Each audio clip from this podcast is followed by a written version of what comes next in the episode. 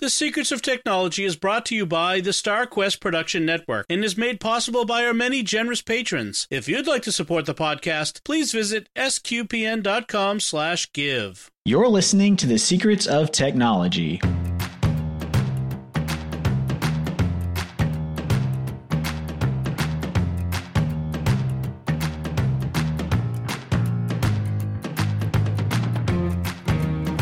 Hi, I'm Jack Barazzini, and you're listening to The Secrets of Technology, where we discuss the technology news that's important to you from a uniquely ca- Catholic point of view. And joining me today on the panel are Thomas Sanjuro. Hi, Thomas. Hi, Jack. And Father jo- Joseph Sund. Hi, Father. Hello, how we doing? Doing great. And I know this is uh, your first time on the show. You joined uh, SQPN recently, so would you like to uh, introduce yourself to the audience and give a little background? Yeah, my name's um, Father Joseph Sund. Um, I've been a priest ordained five years now. Um, I'm of the Archdiocese of Omaha, um, stationed out of Atkinson, Nebraska, so I'll challenge you to find that on a map. Um, I cover seven rural churches. Um, there's a team of three of us um, that cover seven churches throughout two counties. Um, so we keep ourselves plenty busy. But before I entered seminary, my background was that I was um, computer science major, um, lifelong computer nerd. My dad was a programmer, um, so always grew up around that. Um, and so, in addition to being the associate pastor at seven churches, sometimes I also find myself the IT director of seven churches. So Nice. I'm sure we'll learn a little more about me as shows go on, but so I think that can suffice for now. Awesome. Well, I, it's, I uh, also heard that you are a Linux nerd like me. So I am Li- Linux all the way. I will sadly admit that my machine is a um, dual boot because sometimes you have to Oh, um, yeah. accept evil. Um, Never, never. And um, sadly, right now um, on my side, I am recording on a Windows laptop right now. Uh-huh. Um, yeah, looks like it's we hard. got It uh, can't be avoided. yeah, we got Team Linux here tonight. B- Bill Gates kind of trapped us. It's okay. I'm usually on Linux, but I do use a, a Mac to record because it just, just works better for me. Okay, so, So- going on the Linux side, what are all of our um, distros of choice?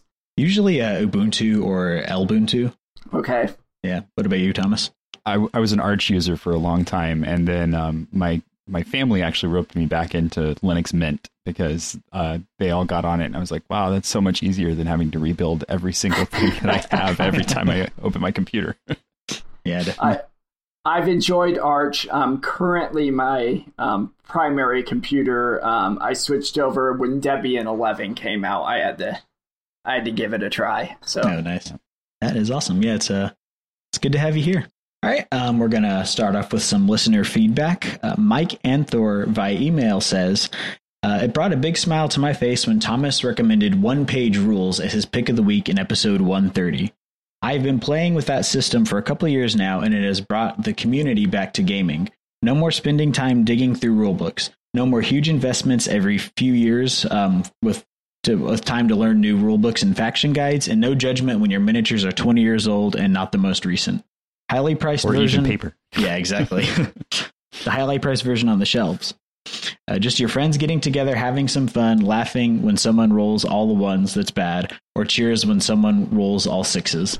I did have a question. I'm looking for a good uh, Catholic Bible app. I had one that I liked for many, many years that I could easily flip through between translations and bookmark and highlight multiple passages. It was just called Catholic Bible, but it has disappeared off my phone in the App Store. It happens, I guess, as developers move on to other projects and the operating systems render old programs obsolete. I'm sure the panel has some thoughts on what they like to use. There are several out there. Any recommendations? Um, this is something that I am going to have to defer to the rest of the panel on. I don't know. Do any of you uh, do you have good recommendations? We have a we have a list here, but uh, do you have any thoughts on that, Father? Um, my app of choice. Um, this one falls on the expensive end. Um, I've been investing in this app ever since my seminary years, so I don't even want to go back and look um, through my finances to see how much I've spent on this app. But it's the Ver- app um, that runs Yeah. both PC. There's a mobile version of it, so um, if he's just looking for a Bible app, that might be a little overkill. Mhm. Um, but that's my app of choice. Another one that I have found enjoyable to use um, is I think it's called the Truth and Life um, audio Bible, Mhm. and it's a dramatized audio Bible. But um, in that app, I think you can also purchase the Ignatius Study Bible Oh, nice. um, in the app. So that's Yeah. focusing more towards the New Testament there. Um, I think he has Old Testament in that, and I think you can all do the highlighting and notes in that. Oh, nice. Yeah, looking at the prices here, it uh, looks like uh, Verbum is uh, a little less than a hundred a year, um, and the Truth and Life Bible it's uh, twenty dollars for the audio and twenty dollars for the study Bible. What about you, Thomas? Did you have any uh, recommendations? Well, I, I don't have for a Bible app necessarily, but Laudate is a really great Mhm. free app that has the daily readings, it has the liturgy of the hours, it has a bunch of different prayers that are available to you. Um, it's it very bare bones uh, kind of presentation, so it's not a lot. There's not a lot of busyness going on there. Uh, it's well updated. It has a uh, set of Latin prayers, which I like, which is kind of a, a unique feature, I think, to Mhm. it. And um, I've I've been using it for a while. It's it's made a consistent shift through all the phones when Yeah. I'm looking at all my apps and figuring out which ones I want to keep and which ones I want to get rid of. That one's all, almost always there. So Yeah, I, I definitely recommend it. I, I don't know if it meets the need of ha- of a Bible study app. So because it does daily readings, but I, I don't think it has a full fledged uh, Bible that you can search against and go through and read outside of just the daily readings. right. Yeah, I know that um, when you open up the daily readings, that it usually will take you out to the USCCB page. Yeah, that's a good one, and that one's free and it's available on iOS and Android. Um, another recommendation that I would say is if you have a Kindle or an ebook reader, you can get many, many versions of the Bible, a lot of them for free on there. And those have uh, note taking abilities where you can highlight passages, you can take notes, and you can get like a list of all your notes generated and dump those out. Like if I'm doing a research project with a book, I really like using ebooks because it just allows you to organize your notes really easily. One other comment I'd have on that is um, it's a Protestant app, so we shouldn't um, bow our head at that right away. But um, YouVersion um, has is an app, and I'm certain you can get the RSV on that. Um, Okay, cool. You'll just have to make sure that you find all your Catholic books um, involved in that. Um, so it's going to have the Protestant slant, so you might not find the Catholic books of the Bible there. Okay, nice. Yeah, but it looks like it's a looks like it's available for all mobile platforms too, and looks like it's a well designed app. Nice. Yeah. So uh, today we are going to be talking about um, game systems. There's a bunch of different options out there. Uh, I feel like the console wars are kind of kind of dead at this point because everyone's kind of settled on on what they want, but there's still a lot Yeah. of different options. Yeah, I don't I don't think it's it's not it's not a thing where you're uh, unless you're brand new to consoles, you're Right. not picking at this point. But if you are and you're trying to figure out, you know, where you want to fit into everything, then uh, definitely I think this is a good overview uh, Right. time for us to do. Yeah, definitely. Uh, so, uh, Thomas, what is your background in that, and what is your preferred gaming platform? All right. So I'm a PC gamer all the way, um, 100%. Um, I have had, I, I think the latest PlayStation version I had was a PS2. And I, I had an Xbox One. Uh, no, no, no. I had an Xbox 360. That was the latest Xbox that I had. And the Xbox 360 was given to me. The PS2 I bought used. I didn't buy either of them new uh, and it was mostly just to catch up on Final Fantasy games and um, and grab like a couple of extra things that I wanted to play on Xbox. Um, but I'm a Nintendo family. That's if if we're talking game consoles, that's what we play because it's you can play as a group, and that's really what it comes down to for us Yeah. is the ability to sit in the living room together, everybody grab a controller and just do something goofy and fun and cartoony that everybody can get involved in. Yeah, definitely. What about you, Father? I'm more of a retro gamer. Um, so um, my favorite console still to play, and I still have the games that I purchased back in when I was a kid for the this system is the Sega Genesis. Um, nice. Nice. And you you can't beat it. Now, part of it is the nostalgia. Um, you know, if I'm going to play a college football game that Nebraska was winning national championships, I have to play Sega Genesis. So, um, but also, I do have the Xbox 360 um, in my living room. That's still my um, mobile platform of my gaming platform of Yeah. choice. Um, and I have my um, good old reliable Nintendo 2DS, um, so I can get my um, occasional Pokemon playing on during COVID. There you go. So, Nice. yeah, um, I'm kind of in the same boat with you, Father. I tend to lean more towards retro games. I, growing up, the only thing I had was a Super Nintendo that was a hand me down, um, and that thing was awesome. And so I've always been a fan of the the older style of games. Uh, what I primarily do right now, actually, is play old uh, old games on emulators, mostly things for like Windows 3.1 or Windows DOS, and then a lot of like Commodore 64 games, things like that. I just like that. I just like that era, especially the artwork and like the artwork, the music, and just the ingenuity that it took to build those games. Just like you don't th- you don't think about it when you're playing them, but just like the different crazy things they would do to get like a few more colors on the screen, like with dithering and all this crazy like stuff that you would do that I still I appreciate new games for how beautiful they can look, but I still feel like there's not that same limitation there. So I just find that whole aspect a lot of fun. Yeah. nothing beats playing Frogger on a Tandy, right? Oh yeah, that's right. Going way back, yeah. King's Quest 4. well, that's I, I you know it's, it's stuff that people don't know too. I think that that's one of those things. The more you become informed about those games, the more interesting they are. So, like the fact that Mario's jump sound was actually a part of the music that the game played, and Yeah. like that's the way they they to compress everything into the space required. They had to figure out how to do cre- creative, clever little things Right. uh, like that, where the jump sound is actually part of the music. Yeah, definitely. Um, I'll actually, uh, in the show notes, I'll link this great video series uh, by the YouTuber, the 8 Bit Guy, where he goes over the history of uh, retro games and all the different crazy things that developers would come up with to eke a little more power out of those 8 bit and 16 bit systems. That'd so yeah, good. but uh, the current uh, current uh, generation of games, uh, game systems, is uh, the Nintendo Switch and the Nintendo Switch Lite. That's uh, what Nintendo has currently, and they're very similar systems. Uh, the Nintendo Switch, I think it's like three hundred dollars. Um, and it includes this dock where you can plug it in. It's almost like a large, it's like a large handheld, but you can plug it into this dock, and that way you can connect it to the TV.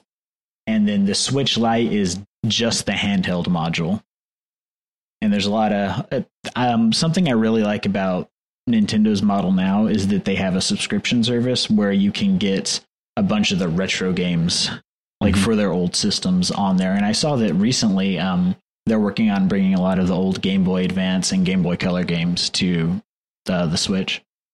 Definitely. Yeah, That that's been my worry about switching over to Switch, pun not intended there. um, from my 2DS is I have a library of my you know my old games bit built up, hmm and for quite some time now they haven't been able to promise to bring those over.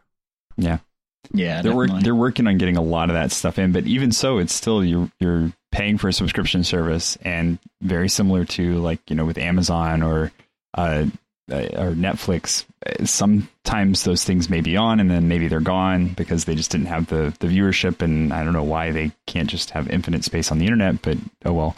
Uh, and you just end up there. There was a game that uh, that I was interested in playing, and before I could actually sign up for the subscription service, it's not there anymore. So I'm kind of kind of bummed about that. yeah, Um, but I will say for the Switch, the difference between the Switch and the Switch Lite is the the ability to plug it into your TV is really cool. And one of the things that I love, I play Animal Crossing, and I do like 15, 20 minutes of Animal Crossing every morning when I get up while I'm waiting for my coffee to brew.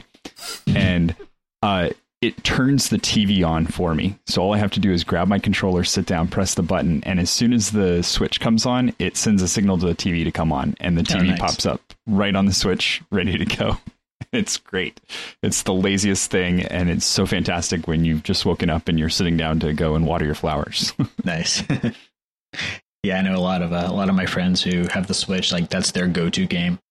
Mhm. Yeah. it's a it- it's a good relaxing. I, I, my wife, who does not like video gaming, has started playing and is uh, she's a daily player where she'll get on there and she does goes uh, combs the beach, and then uh, goes and visits an island to uh, rob it of resources.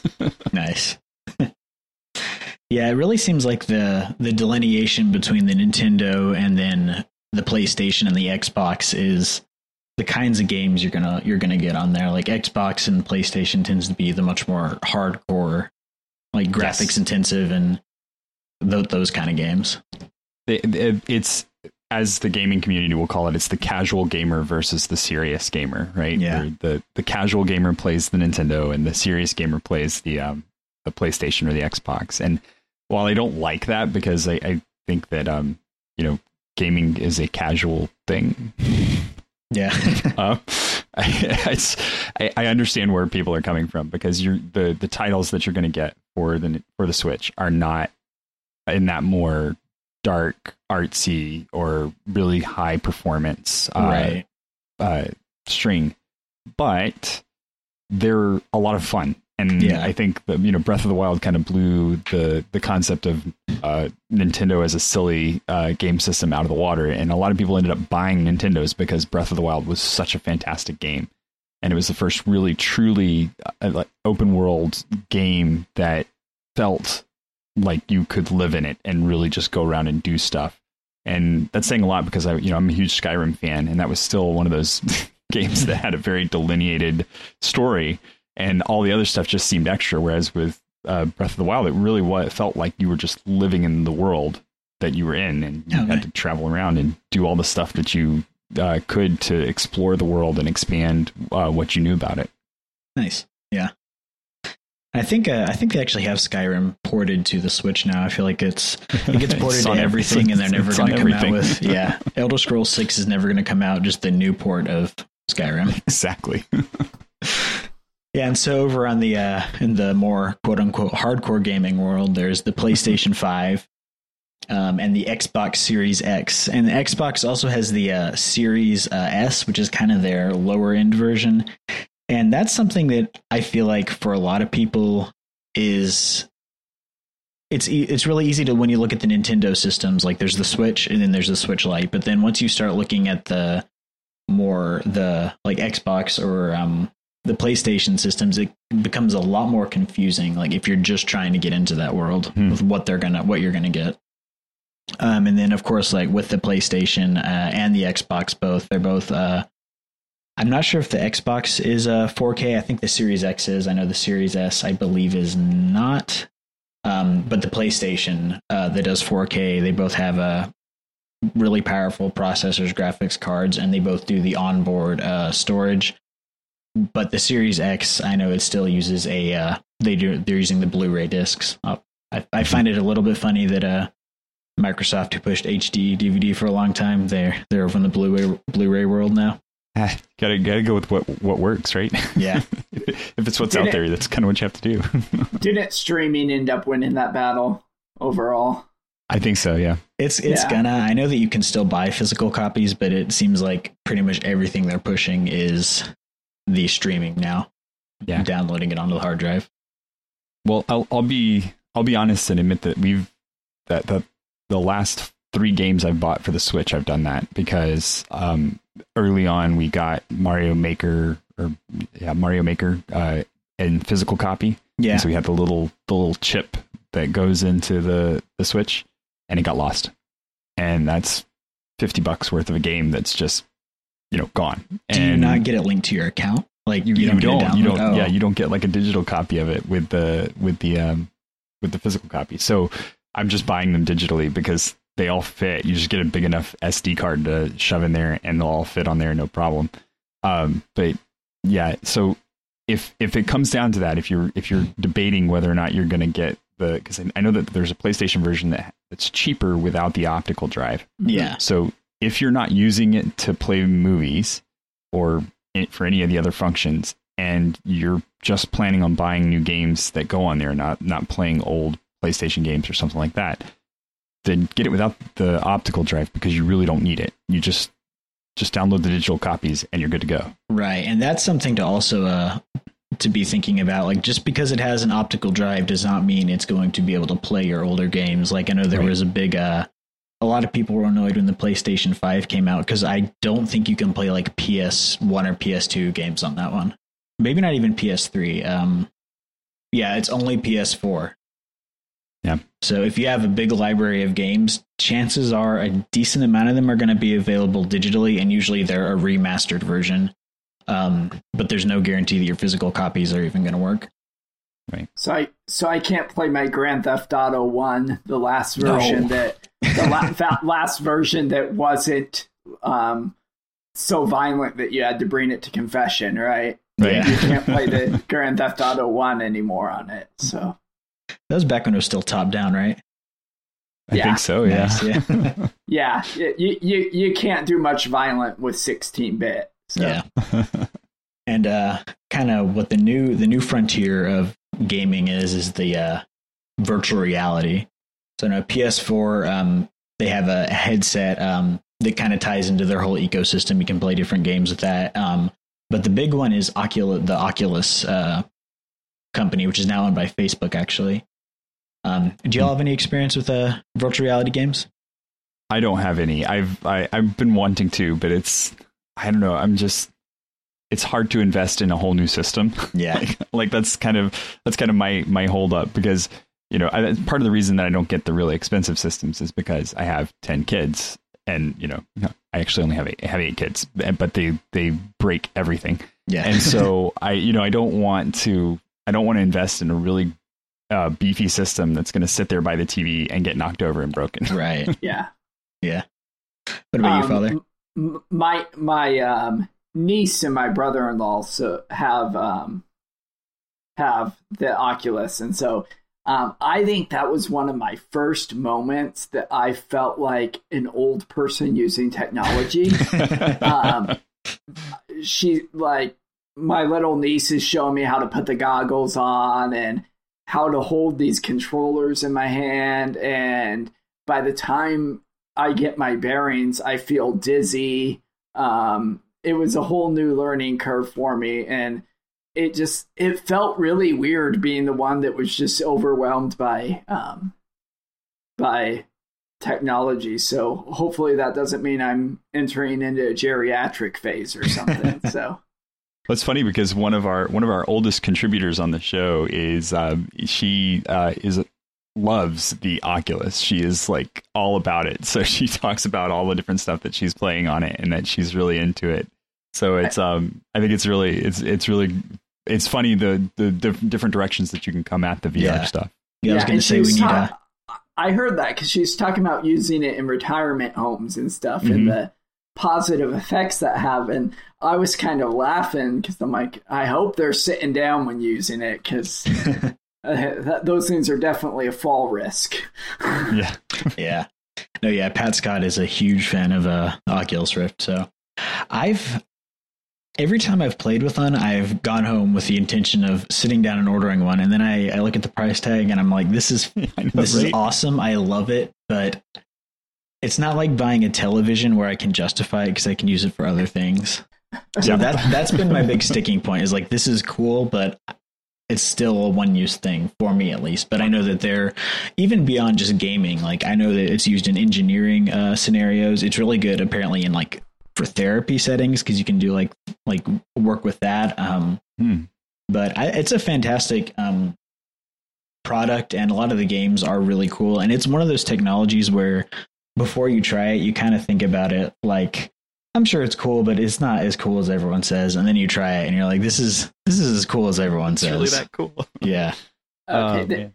there's part of me, and you can call me the conspiracy theorist on this, but um, having Facebook put um, cameras directly into my retina um, makes me a little weary. I don't know. I think Agent Smith is about to show up at your house.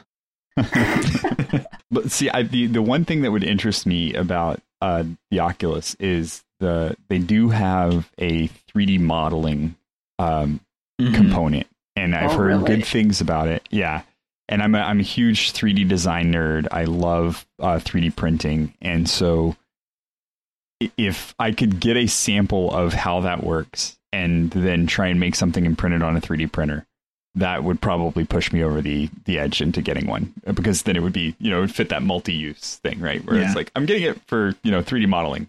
I'll I'll game on it too, but it's Yeah. it's for my 3D modeling.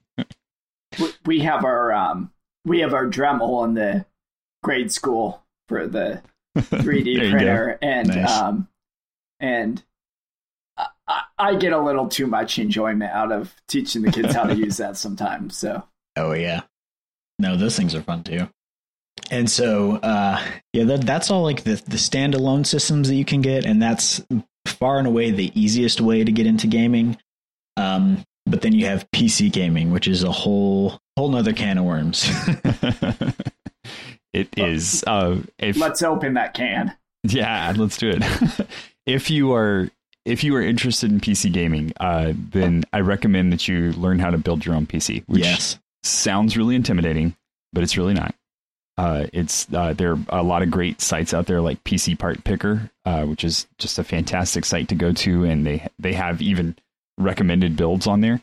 And if you're going to go for a gaming PC, the biggest thing to do is just start with a good GPU. Figure out what your price point for the GPU is, and realize that you're going to about double that for the whole PC. Yeah. So just pick the GPU because that's going to be about the half the cost of your PC, and then uh, and then build it around that. And that's that's how you build a gaming PC right there. yeah. Yeah, bro- with the GPU thing though, we have to throw the curveball in right now with Yeah. what's going on with GPU prices, with both the chip shortage and the um, our good friends who are doing bit Bitcoin Oh, and all of that Mhm. and mining are um, having a big impact on the GPU market.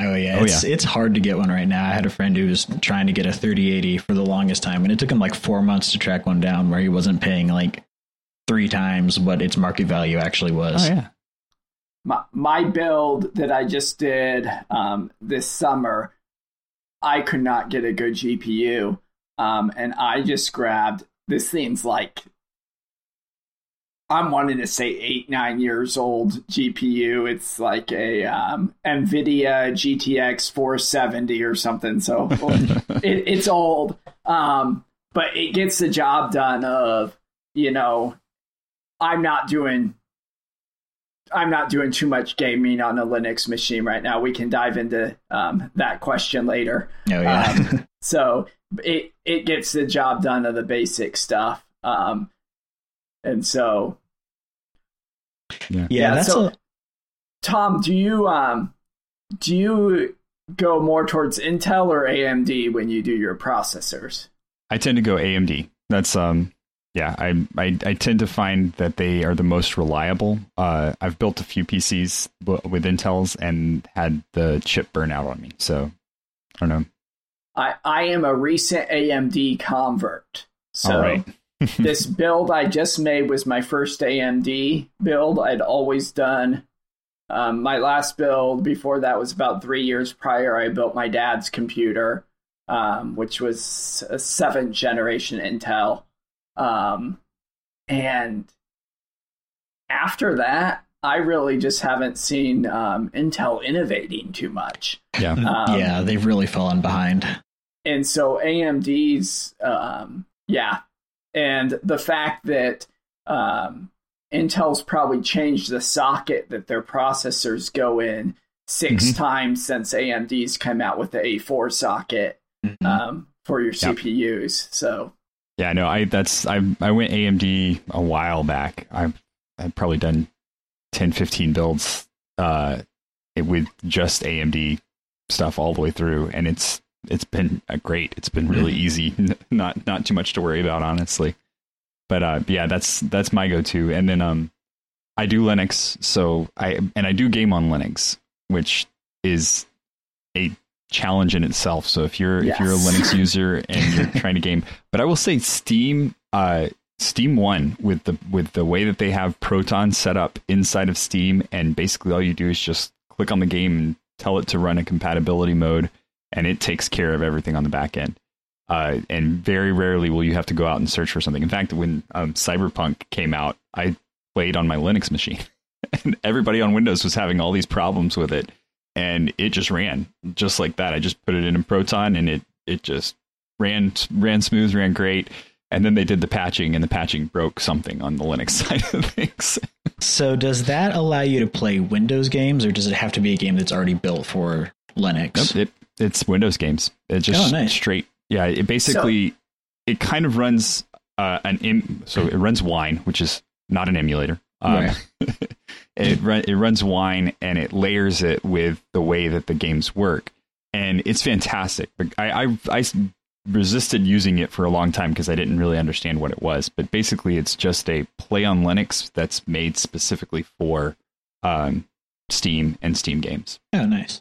Off the gaming category, but back to our question that we had earlier. Um, I recently figured out how to run my Verbum software on Linux um, using Oh, wine nice. containers. Um, and I was greatly amused that my Verbum on Linux runs better than it does on my Windows computer. So I'm running Windows software through a container on Linux, and it runs better than it does on Windows Nice. on the same machine. Yep.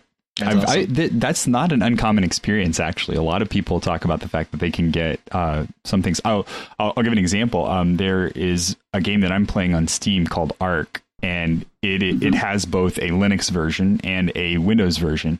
And I actually run the Windows version through um, through Proton because it runs better than the than the native Linux version does. There there's some some glitchy stuff that happens with the native Linux version that I don't care for, and so I just run it through the the uh, Proton, and I've got an experimental version that I've loaded on my computer because you know I'm a tinker. Nice. but yeah, but it's totally doable now, and I think that's the thing that uh, if if anyone has ever been intimidated by the fact that oh they, I don't want to get a Linux machine because I, I can't game and there's nothing that's made for it, that's really just not the case anymore. Yeah, there's been a lot of advancements made. So yeah, um, I guess the last thing I would say about that is the main advantage to uh, PC gaming over console gaming is that you can swap out the different parts of the system as you go. So Mhm. you can build your system, but then you can upgrade different pieces individually, and that that's usually going to last you longer than a console.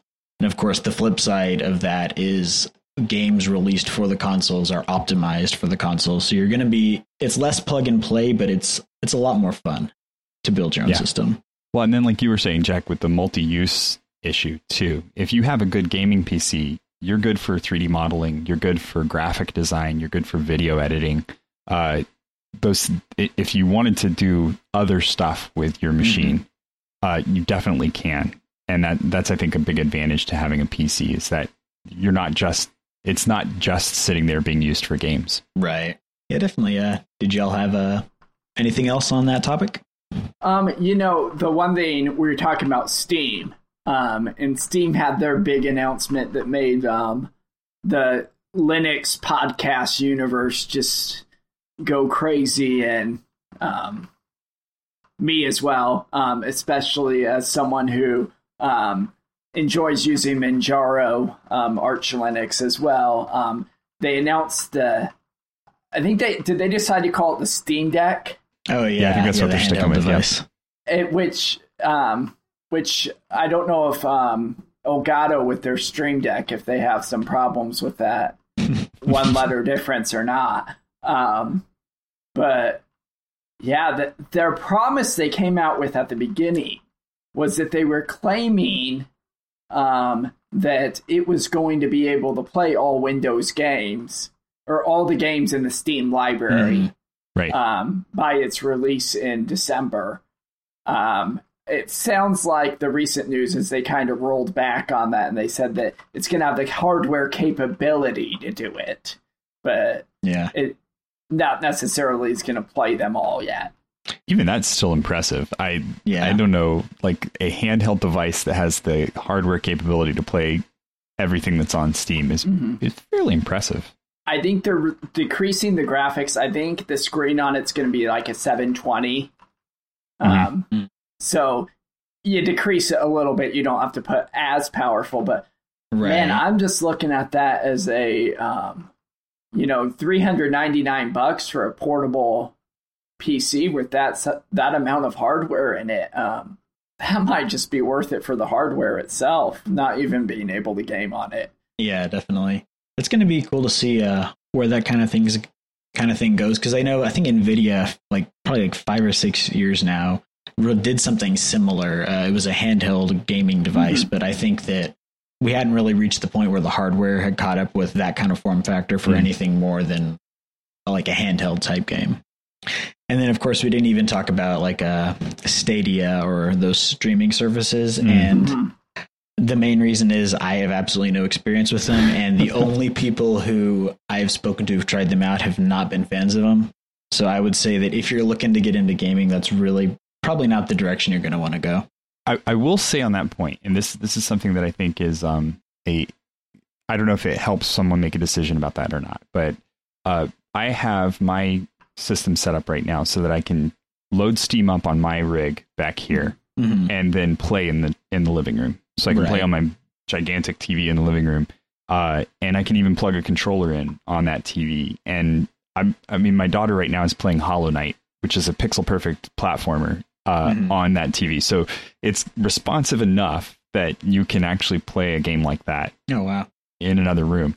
Yeah. So you know, there the the technology is getting there. I don't know that it's entirely there yet. Yeah. But it's it's getting to that point where our internet speeds are fast enough that if all your computer is doing is displaying the graphics mm-hmm. and and that's all they have to do is just send across the the the rendered display then we're we're getting close to that being a really viable gaming yeah. system so if you if you're willing to hold out for a little bit i think within the next year or so we're going to see that be a really honest way right. to game.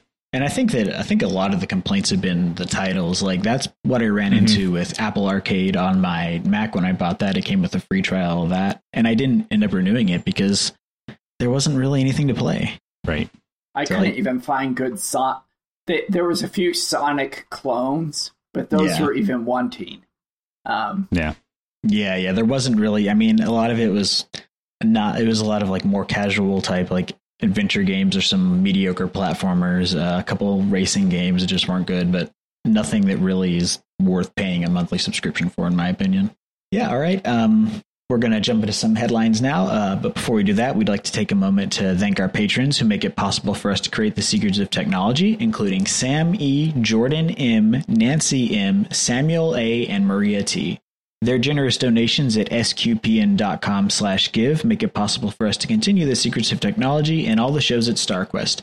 You can join them by visiting sqpn.com slash give. All right, we got a couple uh, interesting headlines here. Uh, the first one, we kind of touched on it um, in our main topic, but it's the chip shortage that's been going on. Um, it's, it's been one of those issues that's been uh, since the coronavirus pandemic and then just a few other economic things going on the the way those dominoes have been falling. There's a huge uh, shortage of uh, silicon chips uh, right now, and it's affecting a lot of uh, manufacturers of computer systems. It's delaying uh, systems coming out, and it's also driving up the cost of the systems that are coming out. So, um, one that I found very interesting, and actually, uh, know some of my coworkers have experience with this, is the automotive industry uh, is being mm-hmm. hugely affected by this, where they have these entire fleets of cars they're ready to go 2021 models ready to go and they're just sitting on lots they're actually being shipped out to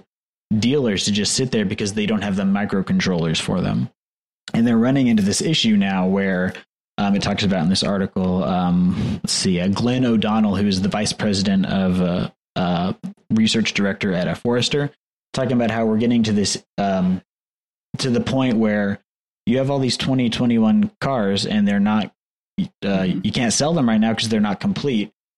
You just rebrand them as 2022 models and release them? And we're running into this with computers too where uh, like we talked about with uh, graphics cards like it is impossible to get a graphics card right now. I've been amazed that like the graphics card that i bought 10 years ago is is selling more expensive. Like I could make a profit. Yeah. Selling my graphics card from 10 years ago right now, which is just wild to me. Right. Even your workstation cards that can't do much of anything mm-hmm. that you, I had some sitting in my closet that, you know, a couple years ago I would have told you give me five bucks and at least you're cleaning out room in my closet. Yeah. And some of those are selling for 50, 60 bucks for dirt. yeah, no, it's it's crazy.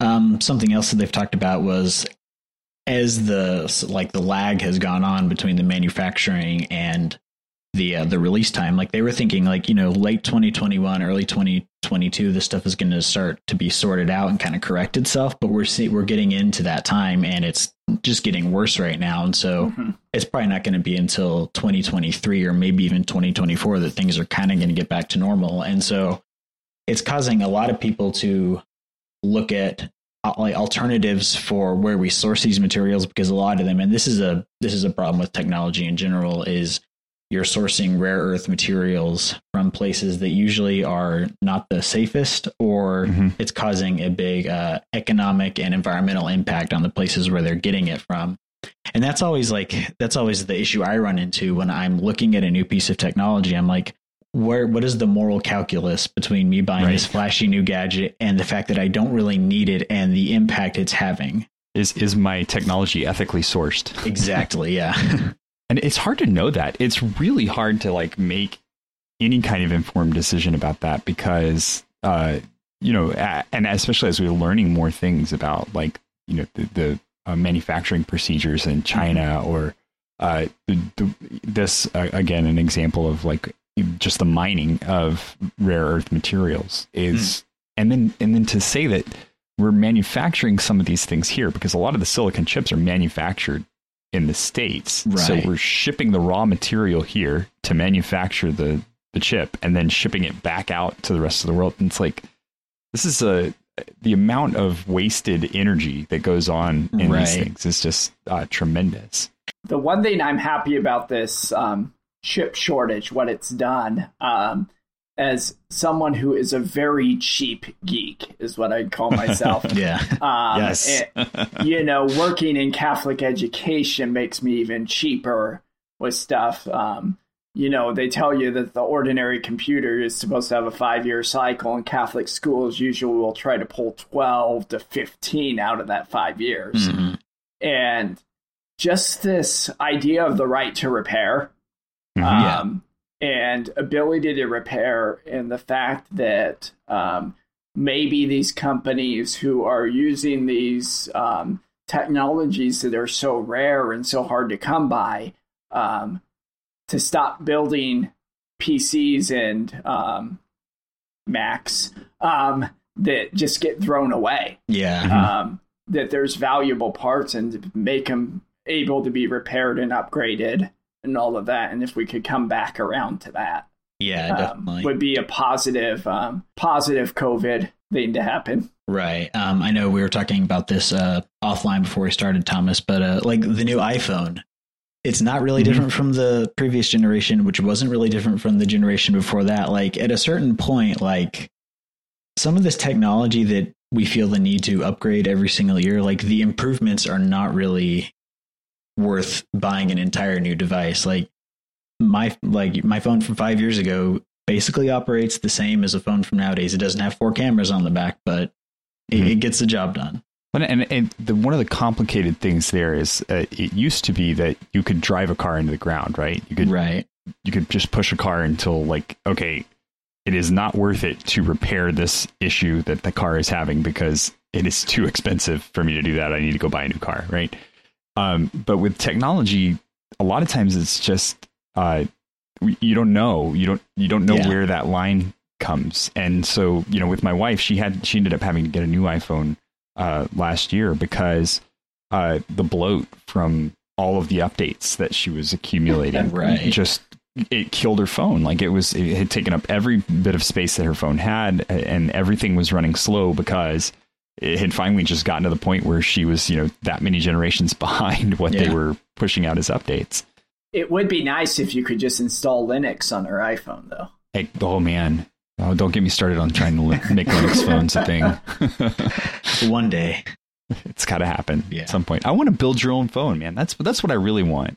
people people have tried it. Uh, there was that modular phone from several yeah. years ago, and that never took off. And there's a phone that I actually if it was available in the United States, I would get it. It's called the um, of course, now that I said it, I can't remember the name. But it's like uh, what is it called? It's a fair, Fairphone. That's what it is. Oh yeah, yeah. Hmm. Yeah, it's like an ethically. Uh, it's built with all ethical, all recycled, all like non-conflict uh, source materials, and it runs on Android. And it is designed to be easy to repair. Like you go on the website, you can buy the phone. It's like four hundred dollars US. Of course, you can't use it here, but you can Hmm. buy like all the components for that phone on there. And the phone even comes with a screwdriver to open it up if you need to replace the like the headphone jack, because of course it still has a headphone jack, which is nice. Yeah, Um, it's fantastic. or the camera, all the different parts, and it's designed to be user serviceable. And that's really what I wish. I wish that companies still thought that way. Of course, obviously for you know money reasons, you don't want people to fix their own computers, but it makes it difficult to want to spend that much money on a system that you know you cannot fix if it breaks. I'm kind of mad that you introduced this. Oh yeah, Can't have it. You're grieving being American right now, huh? So, yeah, right. yeah, I think the I think the chip shortage is going to be one of those things that's going to make people rethink the way that we're that we're sourcing materials first off, but really that um, it- it's good because it's causing the the whole manufacturing chain to start rethinking how it's just been lazy about creating a, a cycle of well i don't know that's just the cheapest thing just get that thing because it works you know Mhm. not thinking about well what happens to the supply chain where do i get alternatives you know how is this really the best option or is it just the, the bottom line cheapest option right. It's gonna be interesting to see uh, when this stuff shakes out, uh, how it ends up falling. All right, we had another uh, interesting story here. Uh, this one is uh, about AI rights. Uh, so, there's a UK court has confirmed that AI has no rights under their laws, and they cannot own patents. And so, there's this uh, this uh, scientist. His name is Dr. Stephen Thaler, and he had um, he has this AI that he has built called uh, DABUS, and he's claiming that this AI should be credited for all the inventions that it has helped work on. Um, and he's like filed this multiple times with the patent office, and they've shot it down multiple times. Um, and basically, their ruling is you developed the AI, and so that is where the patent would fall, not under the AI itself. Even though a lot of the work ostensibly was done by the AI, like it, I get his argument is this: I did not come up with this work on my own, and I would not have come up with this work without the AI. So therefore, the AI is an equal partner in this patent. What do y'all think of that? I think when the machines take over australia is going to be okay and um, the U, the the eu is going to be in trouble because australia just australia just ruled the opposite right they just ruled that you could um that the the an ai could own patents So, so my question is, if the AI has the right to hold the patents, at what point do we start taxing the AI? Right. Mm. So, and I say it kind of tongue in cheek, but then in all seriousness, right? If you're if you're winning the patent as AI, um, and we're talking economics and entrepreneurship, right? You're saying the AI took the risk, right? And made the investment, and therefore um, that fall, falls into this category of taxation um, on wealth made from that risk. And Hmm. so, while he says that I'm not sure um, if this individual would rather, because I mean, the AI is not going to create his own money unless he's mining Bitcoin to pay taxes. I guess maybe. Well, Um, or, or if he's or if he's making money off of um, whatever these inventions are that that he's created, that Right. that would be the other thing that could be possible. I could see so I could see this. I could see if there was a trust that was uh, created for this AI. And the idea of the trust was that it was to fund further research into developing and maintaining the AI, right? Mhm. So effectively right now the money goes back to the original developer, right? So the the, the meeting the, the the desire of the court is met because the original developer it gets that money. But what happens if that developer dies, or Mhm. if that developer stops uh, developing? Right.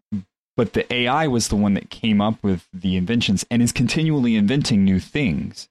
Now, what ends up happening to that AI? And it's a kind of odd place to be in where uh, he might be the only person that understands how the code was written well enough to be able to develop it and needs funding to create a team that can Hmm. continue on perpetually after him and that this this AI could continue to develop and continue to become a better inventor afterwards and then those those proceeds could fund back into its system to kind of maintain itself.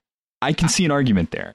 I, I can see that, but I don't see how that's different than just setting up like an LLC and then having Yeah. the patent fall under like this company. Like, because Mhm. like under U.S. law, I don't know how it is with the EU, but company corporations are considered people because they pay taxes, and you know, there's that's a whole other question of whether or not they should be. but I don't see how this is like. I, I think almost he was doing it to make a statement because he Mhm. still claims to own the AI. It's not like he's saying this AI is its own person and it can do whatever it wants.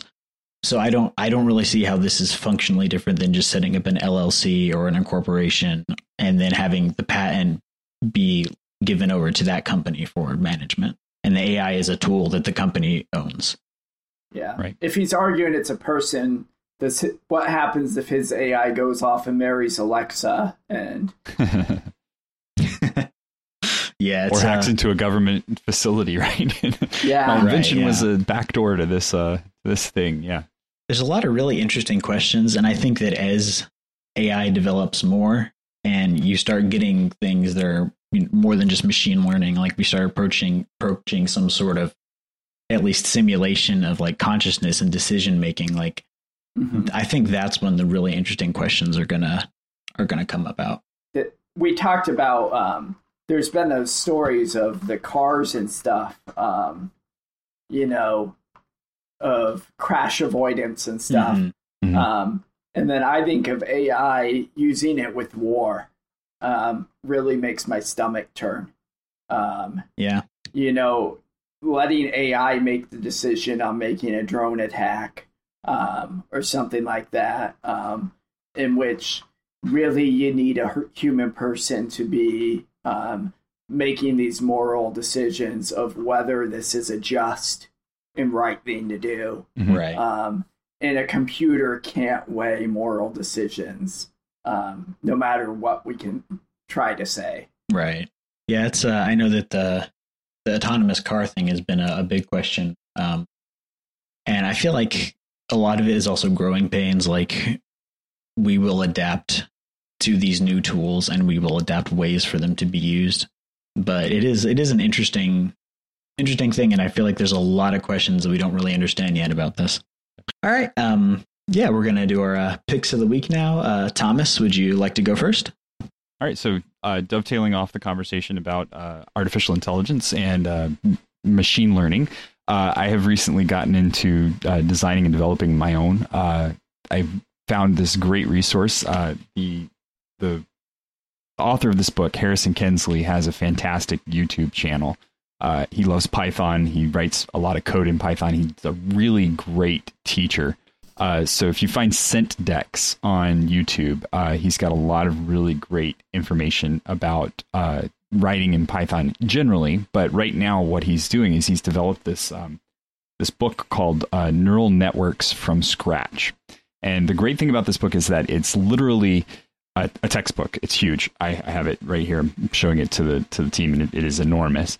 Uh, but it is a, a textbook about what a neural network is and writing one in bare Python. So without like going to TensorFlow and just using one that pre-exists, he talks you through the entire process of creating the nodes, uh, editing the nodes so that they wait for each other and that they have a bias, and then uh, he's got some ideas for what to do with it. Um, and it becomes more apparent to you the more you learn about it what kind of things you can do with a neural network and machine learning. And it's really good because if you know any Python at all, if you know any coding, it's very bare bones coding. So it's really not complicated. Like the most complicated thing that happens is you have to get into some slightly advanced math. And that's just because that's the way that machine learning works is on transformations and you have to know vectors and things like that. But there even all of that stuff is is eminently learnable. You just go to Khan Academy and find some uh, videos about it and you're good but the he's doing a video series right now where he's talking through the basics of uh, what machine learning is. And i conceptually knew what machine learning was but i didn't really know what was going on under the hood. And doing this is helping me really figure out okay when we talk about a neural network what is happening there? Like what what is each different piece of code doing? And actually writing it in python which is a, a very understandable language is uh, helping understand that so if, if, you're interested at all in machine learning if you know uh, any python at all and even if you don't know python really you can look at his channel and figure out because python's so basic that it's not it's not like a big com- like it's literally just a bunch of for loops mm. with some math thrown in it. so it's it's not complicated uh, Python. It's just the concept is difficult, and that's what he's explaining by doing this. That sounds awesome. You're gonna have to look at that. yeah, it's that. really neat. Ch- cheers to the best programming language there is. So. Yes. What about uh, you, Father? Um, my pick to this week um, kind of goes off our um, gaming thing there um, and being a retro gamer myself, and then kind of the um, well, I'll get into this first. It's um, archive.org has a console living room um, that you can go into. And when you go into it, it basically runs the emulators um, in the web browser. Um, one of my favorite things about this is um, you know, being a priest, I can be ethically minded a little bit and worry about um, whether or not I'm breaking a commandment by downloading ROMs that I did not purchase. Um, we won't dive into that too much. Um, but the nice thing about archive.org is that the courts have already ruled, right, that they have um, the right as a library to have that stuff on their server. Um, and so they've created a way um, that you emulate inside their website um, and you can play those games on their website. Um, occasionally, awesome. I'll go up there and I'll play Oregon Trail just so I can die of dysentery. Um, yes, and um, there's just an incredible selection. I mean, you can go back to your Tandies, to your um, arcade gaming, um, every little thing you can think of, and um, the great thing is um, I've played on this website on a Raspberry Pi before. Um, oh, nice. You don't have to have high computing power to be able to play to play these emulators um, on a web browser, um, and so um, yeah, I just enjoy yes. that. Um, yeah, so it's a it's a good thing. You know, it's not quite the same as um, as holding the Atari, Atari controller in your hand, but close as you're going to get. Yeah, I was going to say uh, this. This really, uh, if you're interested in retro gaming, this takes a lot of the the legwork out of having to find an emulator and install right. it and go through all that. Like, I can play a Tony Hawk's uh, Pro Skater for the PlayStation 2 in my browser, so I'm happy. yeah, the, awesome. the one fall off that I found is sometimes controller compatibility with it. Mm. Um, which this is going to be the case with emulators on your PC and Linux too. Sometimes your controller compatibility is not the best. So sometimes you're playing your um, your games with keyboard keys and stuff. Um, right. Yeah, that is awesome. Uh, my uh, my pick of the week is a uh, just a lighthearted one. Um, I recently switched over from uh, iPhone back to Android. Um, and one of the things that I always have liked about Android that you can't do on iPhone is that you can get different launchers and themes for your device. So most of them come with a built-in launcher, which is just the look and feel of the device. Um, uh, and I've one thing that I love to do whenever I have an Android phone is uh, skin it to look like the LCAR systems from the uh, next generation Star Trek. Um, and I found this really awesome one. It's by far the best one I've ever found. It's for a launcher called Total Launcher, and it's an interface that you can get for it called Trek Total Interface. And it gives you a complete LCAR skin for your system. And unlike other ones I've used in the past, where they essentially just kind of give you like a static page that has like the LCAR's layout, this lets you edit every single different block, like the big colorful like primary colored buttons that they have and you can set each one to do exactly what you want you can set the set up the layout exactly how you want it. It's got all the sound effects and everything. It's it's awesome. So I can have my own uh, my own pad right there. Almost almost as good as being able to customize it if you were to have Linux on your phone. Oh, exactly. it's close. yeah. I can uh, scan for uh, anomalies in the space time continuum. So, yeah. but yeah, it's uh, it's four ninety nine on the Android store, and it's a lot of fun.